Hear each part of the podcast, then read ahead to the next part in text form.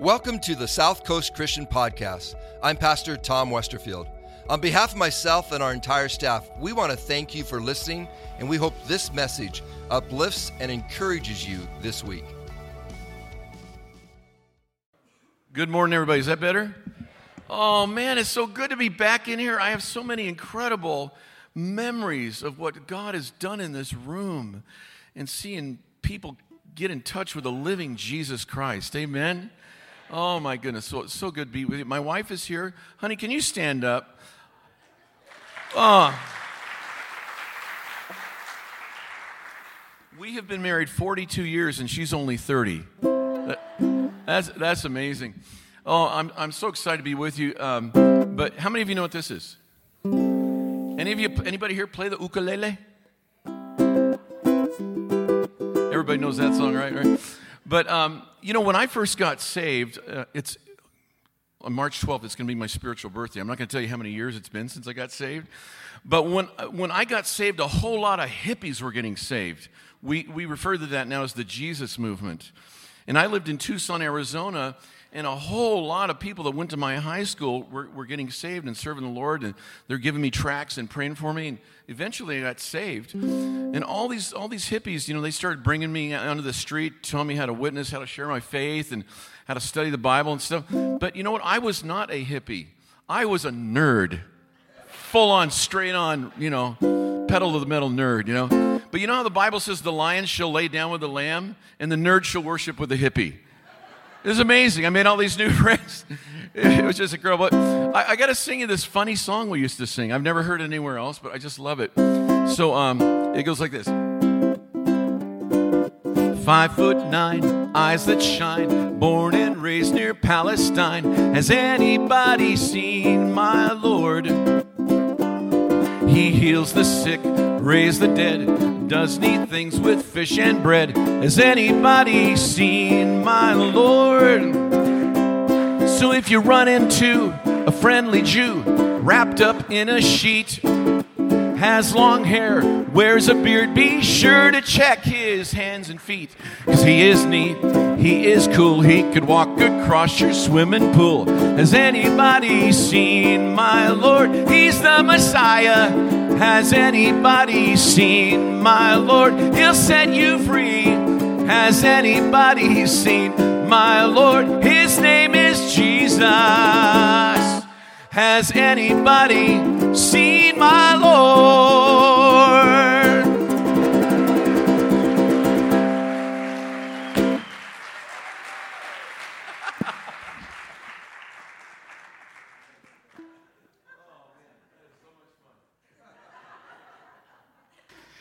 All right. Um, just want to share with you for a few minutes the, the ministry the Lord led Benita and I to start.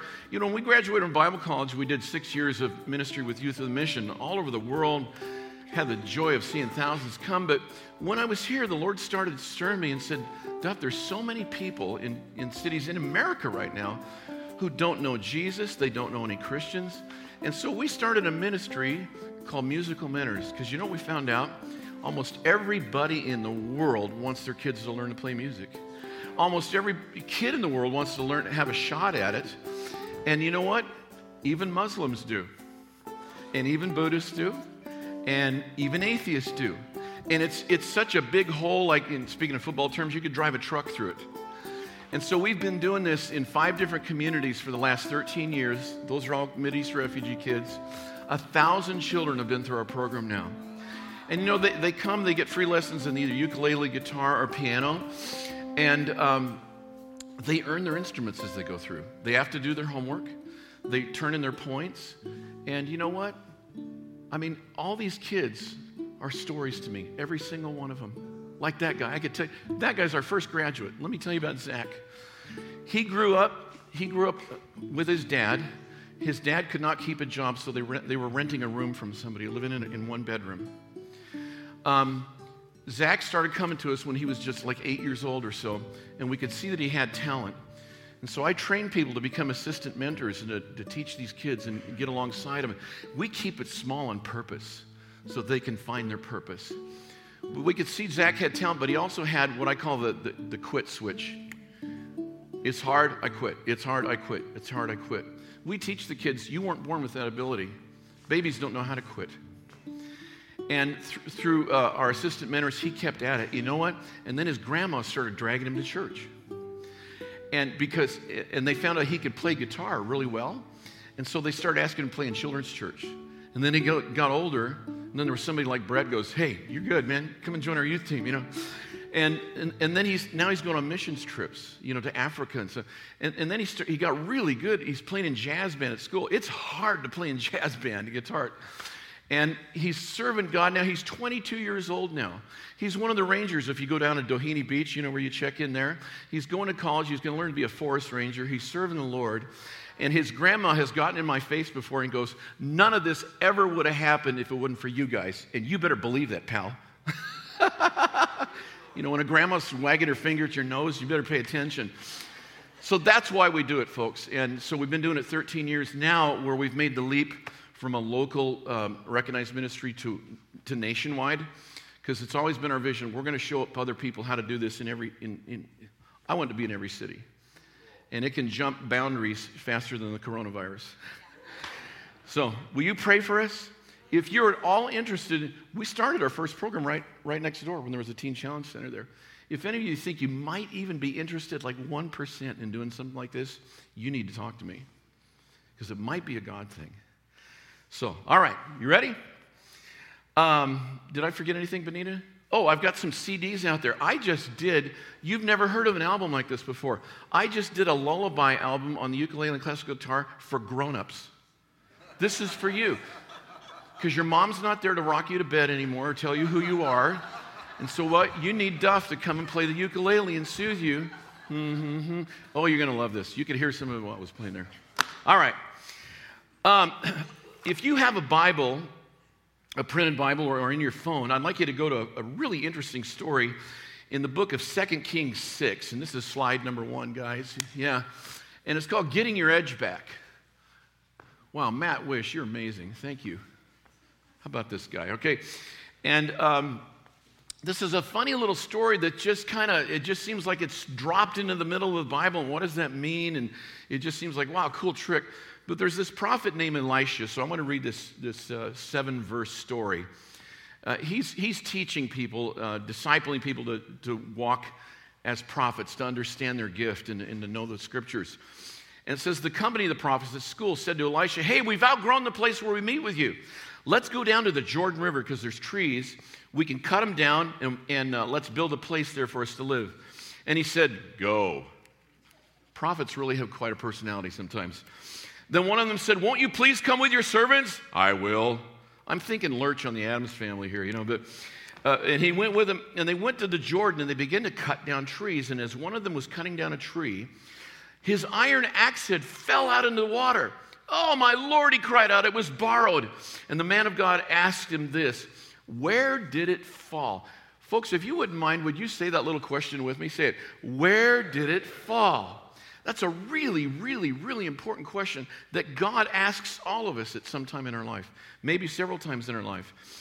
But there's a little backstory you need to know. People in Israel at this time in history did not have iron axe heads. You know, when Saul and David went out to fight armies, they were the only two guys in Israel who had swords. And so an iron axe head is like, I don't know if he got to somebody in the mob or something, you know, hooked him up. He had it inside of his, you know, trench coat and but he's, he's in trouble. When he loses this thing, he's like, debtor's prison or worse, you know, this loan shark's going to come get him. I don't know what it was, but he was really upset. And he's filled with anxiety and terror. What's going to happen? Because this servant losing the iron axe head represents losing something he could never, ever, ever get back. See, the Jordan River in, in parts, it's like the Kern River. My wife grew up in Bakersfield. Anybody ever been to Bakersfield? Hands down, how many of you just drove through Bakersfield? You saw it, you kept going. Okay. Well, there's the Kern River. And in the Kern River, as you drive up the canyon, there's signs all on it says, stay out of this river and stay alive. Since 1964, it'll, it'll say something like 90 people have drowned in this river. And every year, somebody else drowns in it. Because it looks really nice and smooth, but you know what's in the bottom? Big old boulders like this, and there's suction going this way and that way. You can just be mm, doing the backstroke across the river, sucks you down, they don't find you for two, two, three days. That's why he can't go in the river and get this thing like that, because the Jordan River is very much like the Kern River. But this poor servant, the thing, slide two, the thing he needed to have in order to do what he needed to do, his chance now for usefulness uh, is gone. It's not coming back. It's never coming back. And he hadn't even done anything wrong. Isn't that a bummer? And just about everybody is going to experience something in life that will seem just like that. I had it, it was here, and now it's gone. I lost it, or I threw it away, or I just forgot about it. But we feel in times in life like we've lost something that's irreplaceable. And the lo- listen, the loss of that thing will try to follow you the rest of your life. It really will. It'll try to make you think you're a victim the rest of your life. It'll try to make us feel to some degree incapable of certain important things. And I've also come to understand one of the main ways Satan works on people. Duff, are you saying there's a devil? There's a devil? Yeah, I sure am. And the person that talked about him more than anybody was Jesus. He's real. Slide number three, John 10 10, Jesus himself said this The thief comes to only steal, kill, and destroy. Three things, right? But I have come that they may have life and have it to the full. Satan is the thief that Jesus mentions. Next slide. There's a funny name for him in the Bible. It's called Beelzebub. It, it's, it's actually a mocking word. If you read the book of Judges, it used to, used to be Beelzebul. And it, it, it meant Lord of lightning or something like that. But the Israelites would mock him and go, Yeah, yeah, you're Lord of the flies, is what that means. And, um, but you know, Satan is, he works like flies do. Okay, let me explain that to you. He's a sick opportunist, he's, he's always waiting to take away your edge. Um, slide five, your edge, you know what your edge is? It's your ability to make an impact with your life and your gifts. It's your ability to be fruitful. And there's three primary things that make up your edge in life. And I want you to remember this, okay? There's three things. And I'm going to give you proof. It's in the Bible. I believe the Bible, don't you? Easy place to remember, too. 1 Corinthians 13 13, that's the love chapter. And it says, And now there remains three things faith, hope, and love. Okay? And you know what you need to have more than anything as a human being to make it on this earth? You need faith, hope, and love. And if you lose any one of those three, it's really going to take the edge off of your axe head. You're going to be thumping against trees trying to cut something down, and it, it won't work. Slide seven you were designed by God to make an impact. If you wouldn't mind, turn to somebody next to you and say, You were designed by God to make an impact. Tell them that. Anyway, Beelzebub wants to rob you of any of these, and he knows you'll lose your effectiveness if he takes even one of these away from you. And so, slide eight, here's a gross slide. Look at that thing. Big old fly. You know, you know, you know how flies work? On you, at your picnic? Well, on anybody, they really don't create the wound, do they? But they know where the wound is. They smell it. I've been, I've been told that flies can smell rotting flesh a mile away. That is so dumb. Their noses are like as big as a pinhead, you know? Like, how can they have that good smell? But they're good at recognizing wounds. It's their job. That's what, that's what flies do. And Beelzebub, the, the Lord of the Flies, they want to lay their eggs in wounds. They want to affect the wounds. They make, want to make the wound worse than it ever does before ever, ever was before. Does that make sense? And you know one thing he really hates? He hates families. You know why he hates families? He wants to destroy the environment of faith, hope, and love. That's where it should be the strongest of anywhere.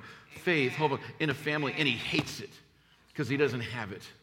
And as weird as it sounds, he's jealous of you. He's jealous of the relationship you have with the Father and with Jesus. He can't have it. Next slide. Another icky fly. Look at that guy staring you down. It's important to know Beelzebub is never, ever done taking from us. How many times has the enemy tried to get you to say this? I will never love again. I will never trust again. I will never get my hopes up again. Boy, have we all said that before. But you know, Beelzebub would like to shut you up in a barbed wire cocoon of self preservation where only you give permission to what comes in and what goes out. But you know, things and stuff and even people sometimes can be replaced. But once you've lost your faith or your hope or your love, where are you going to get that back? And it's not necessarily Satan that actually hurts us, it's mostly other things, other stuff. We get hurt by all kinds of things by people, by friends, by leaders, by employers, by relatives, by death, by loss, by catastrophes, by disease. I want to take you into a little story how Beelzebub jumped on something in, in my family's life when I was a, a little boy to take away our chance for happiness and fruitfulness, for fulfillment and effectiveness. And let's go to slide 10. And there's that question we all said where did it fall? I grew up in Tucson, Arizona. My dad was a football coach. He had been an All American football player in college. And to a little boy like me, that was like, my dad is Captain America. And my brothers and I had run of the University of Arizona, the stadium. We could run around there, do everything we wanted. We knew the players. When they weren't in there, we'd go put on football helmets like that big, you know. We'd run around. We'd, we'd explore the catacombs of the University of Arizona uh, stadium. We found all kinds of stuff under there nobody had seen in 40 years. One time we even found the Ark of the Covenant in there. That's where it is. Anyway, uh, but my mom and dad, they're like Barbie and Ken, had five kids, and you know life was good. And and um, so in, in, '64, when I was nine, my uh, we were planning on going from Arizona to Anaheim because Disneyland was still new in those days. Woohoo! And to tell a kid you're going to Disneyland, that's like saying, We're going to heaven, kids. And you don't even have to die. it's like, yeah. The night before we leave, I go in my dad's room, I see the alarm is set for six. I go, Dad, can I move the alarm up a little bit so we can get there sooner? Sure, son. I set it for 3:30. he moved it. He moved it back. So we're so excited. So we all pile in our, you know, 1963 Dodge Dart station wagon with push button transmission. Just saying. And we head out, and the kids are laying in the back. That's before they invented these seatbelt things, you know. Those are so inconvenient. So we're, sleep, we're sleeping around the back, you know, and so we're driving a few hours, and then uh, dad wants a break, so mom's driving. So we get out coming this way from Arizona. There's a little mountain range just on the east side of Yuma. You got to go over, and we're following a, a, a guy pulling a travel trailer really slow over that little mountain range there for a long time.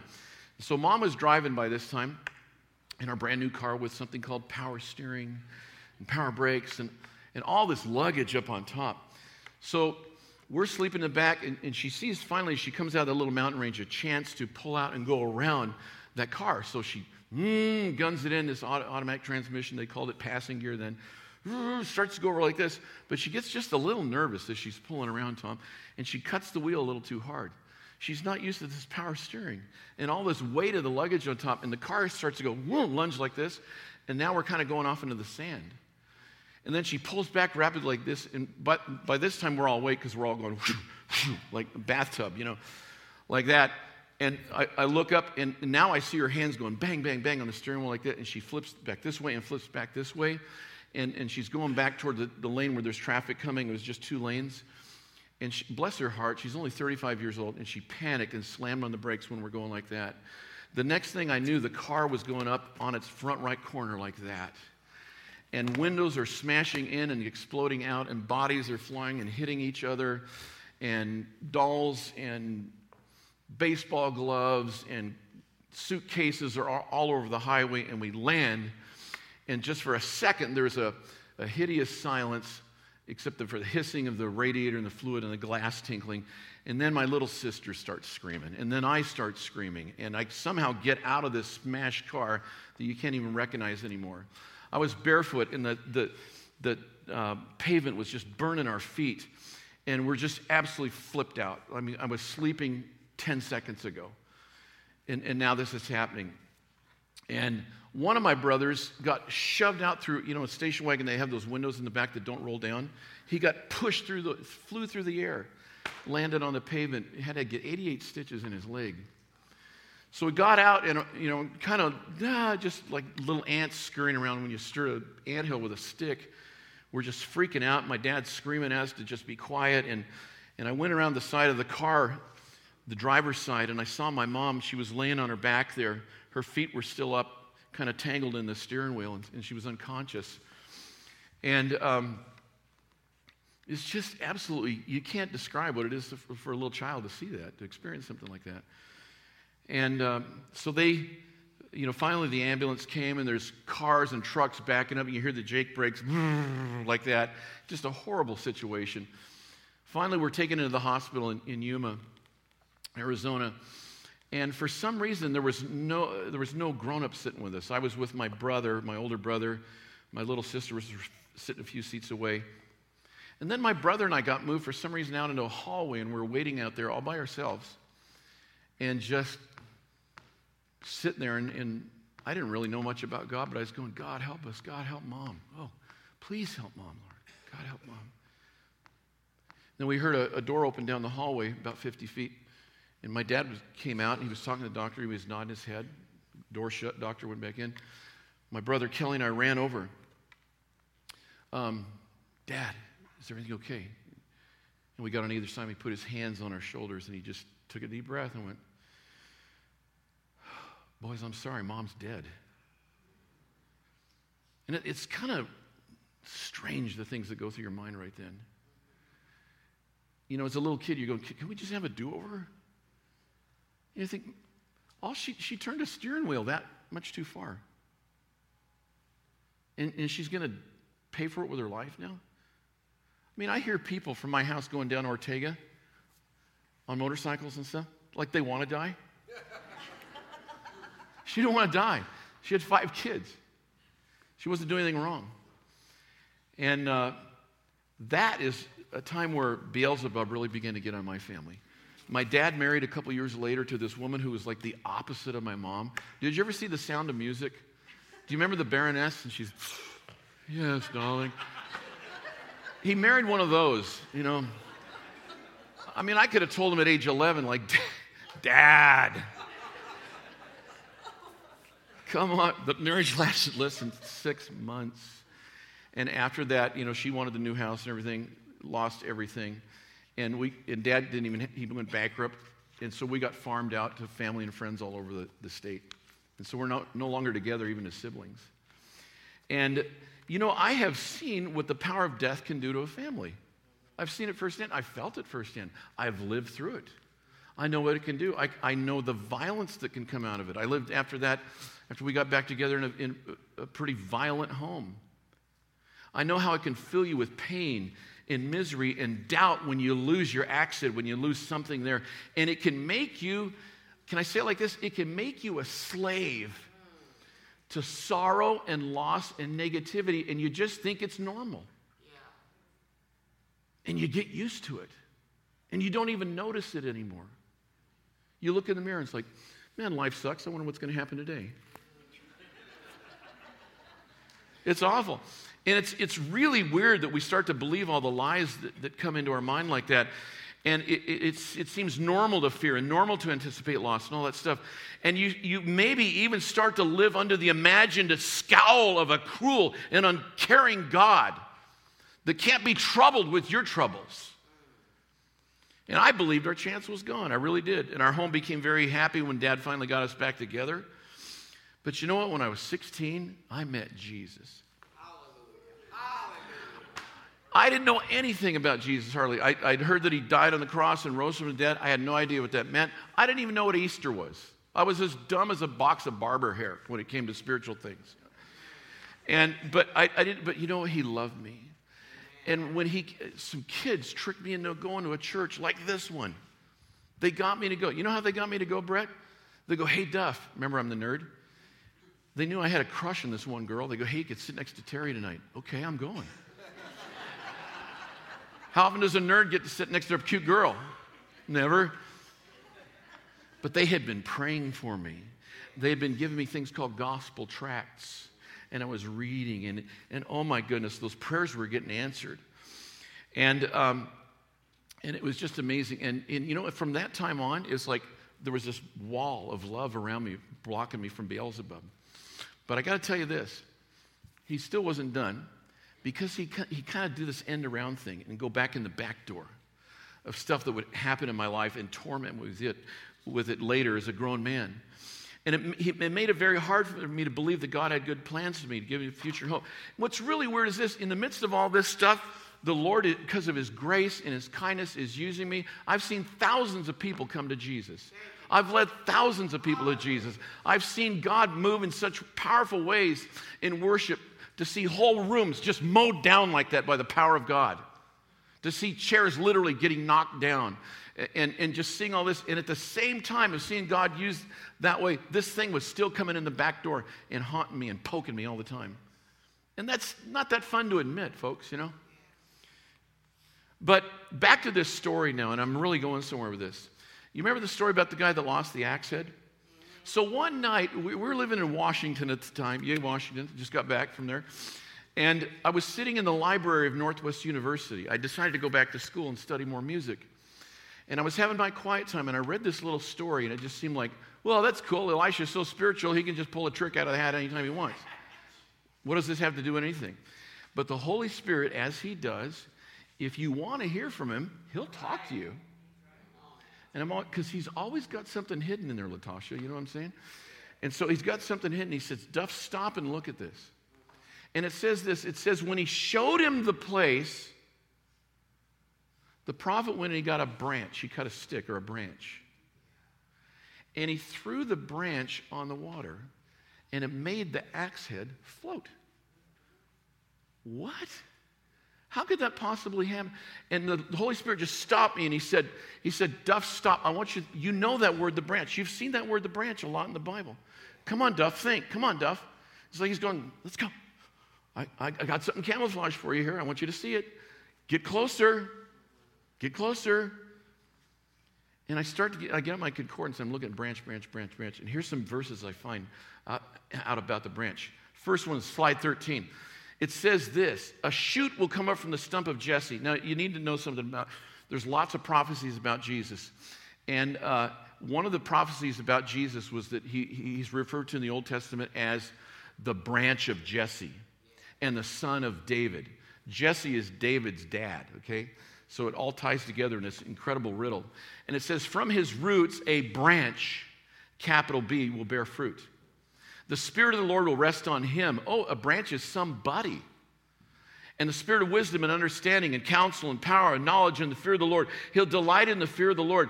Next one, Zechariah 3 8. Listen to this. Here's more clues. What is this branch? Listen, O high priest Joshua and your associates seated before you, who are men symbolic of things to come. I'm going to bring my servant the branch. It's describing somebody. Zechariah says, Tell him this is what the Lord Almighty says. Here is the man whose name is the branch. Isn't that awesome? And he will branch out from his place and build the temple of the Lord. You know what the temple of the Lord is? I'm looking at it. I'm looking at it right now, you guys. And the branch, folks, if you think about it, this is practically Jesus' logo. When he comes into Jerusalem on Palm Sunday, what are they throwing down in front of him? Branches. They don't even know what they're doing. When this prophet Elijah throws out this branch, he's just like trying to solve the problem. He has no idea that he's giving a physical prophecy of what Jesus would do. And here's where it is He is the resurrection and the life. And the Lord showed me that. He said, Duff, this is what I want. The branch, here's what I came to do. I am the resurrection and the life. It's what I do. If, I, if Jesus comes in contact with you, you know what he's going to do? He's going to try and resurrect everything in you that's been taken away by the enemy because he loves you so much it's ridiculous. He wants to solve it all. He wants to take away all those pains, even the ones you're afraid to show him the place. And he started doing that that night. And you know what he told me to do? It was so simple, it seems nuts. This is not meant to be a magic wand or a infomercial. He told me to do one simple thing. He said, I'm going to start to take you back to places where the memories are horrendous for you.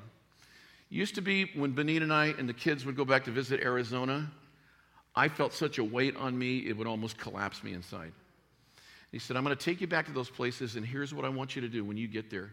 You go to those scary places that you want nothing to do with, and you stand there and you worship me that I am the resurrection of the life. That's all I want you to do. That's it. Just praise me. And the Lord, in His sovereignty, I started getting all these invitations to speak all over Arizona. And everywhere I'd go, something would pop back in my mind, like drive by my old house where we lived when she was alive. Go by the Little League ball field. That summer, after we, when, when she passed away, I'd go to Little League ball games, and in between the games, I would walk around all the different diamonds looking for her. Why does that happen? Because death doesn't make sense, folks. It just doesn't. And I started going to these, these places and just, I'd stand in front of him and declare that he is risen.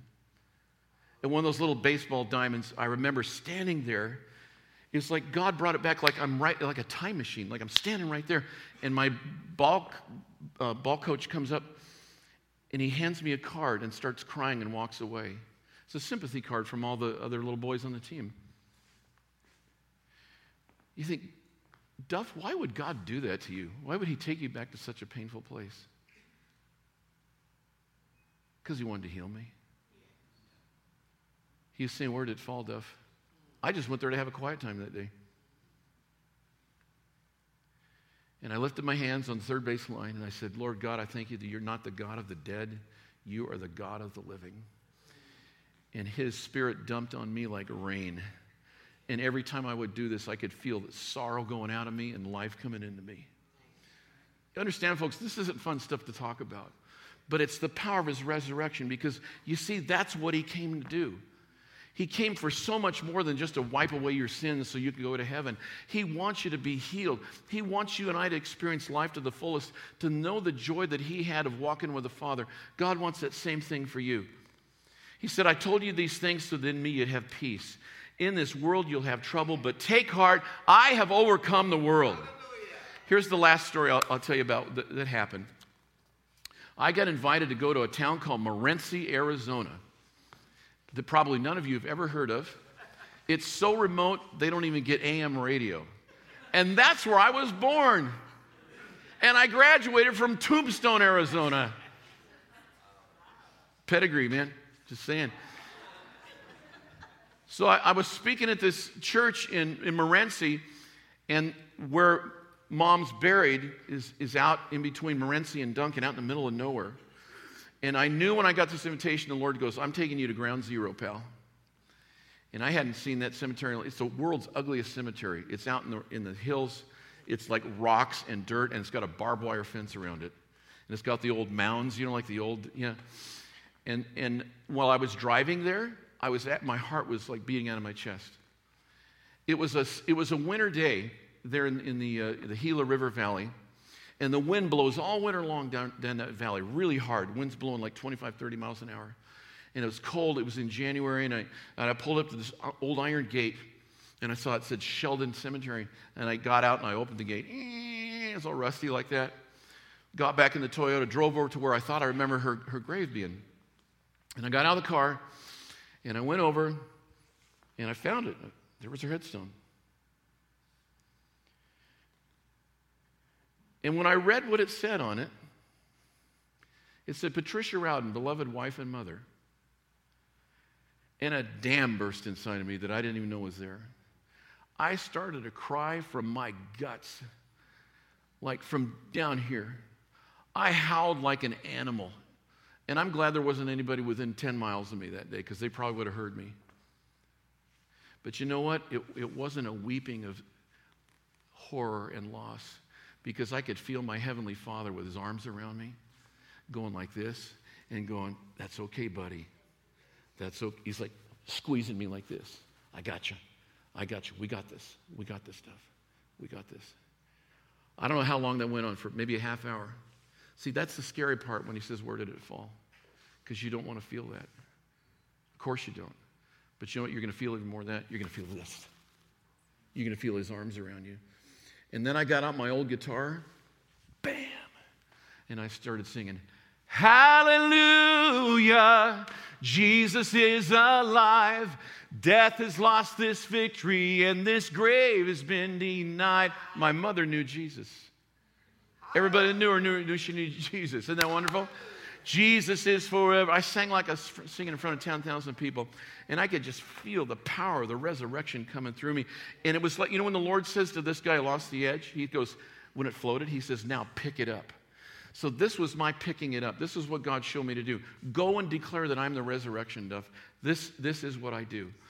You know, when we're praying this morning, wonderful prayer meetings that go on here in the morning before most of us get here, I was standing here praying for you, and I, it, it, I think the Holy Spirit just showed me this picture. It was like this was a big well, this whole platform, and water was flowing out, and it was flowing down there, and it was flowing up the hill, it was flowing to the aisles, and it was flowing to you guys.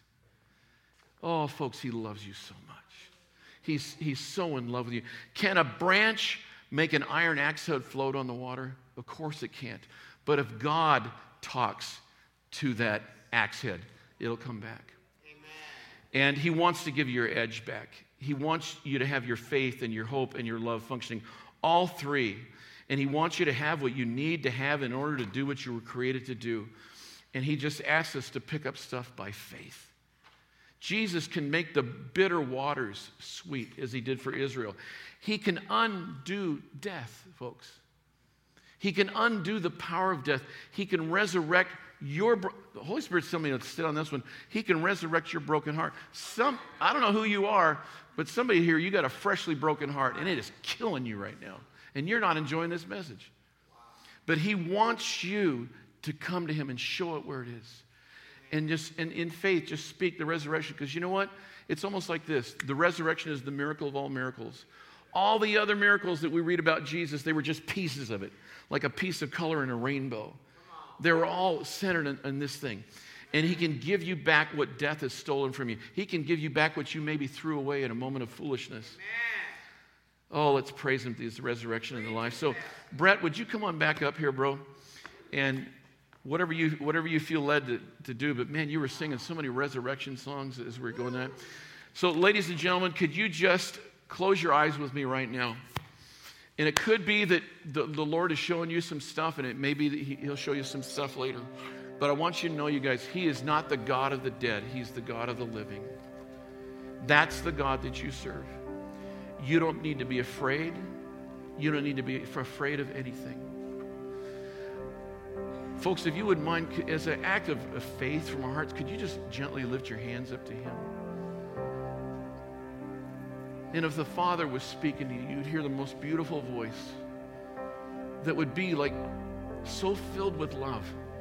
It would be tangible. It's, it, it's a love that you could taste and feel and hear and almost swim in.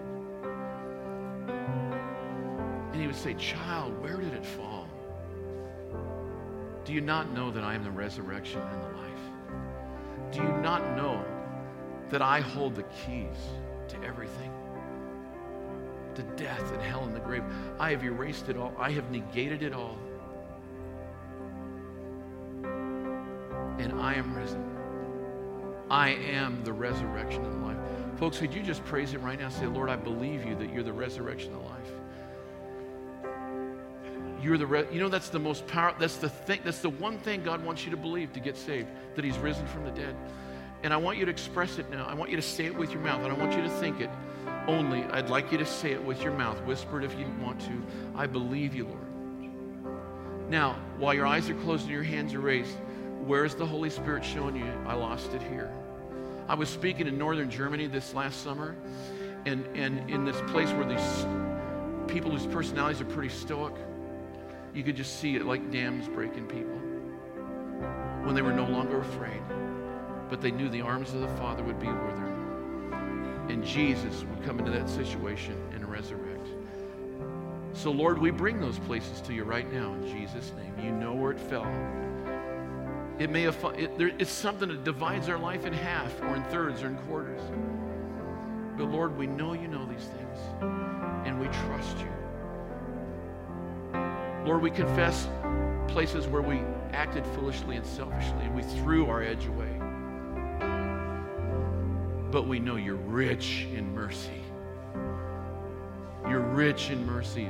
I can go to the ocean and take a bucket of water out, and the, the ocean won't even know I took it.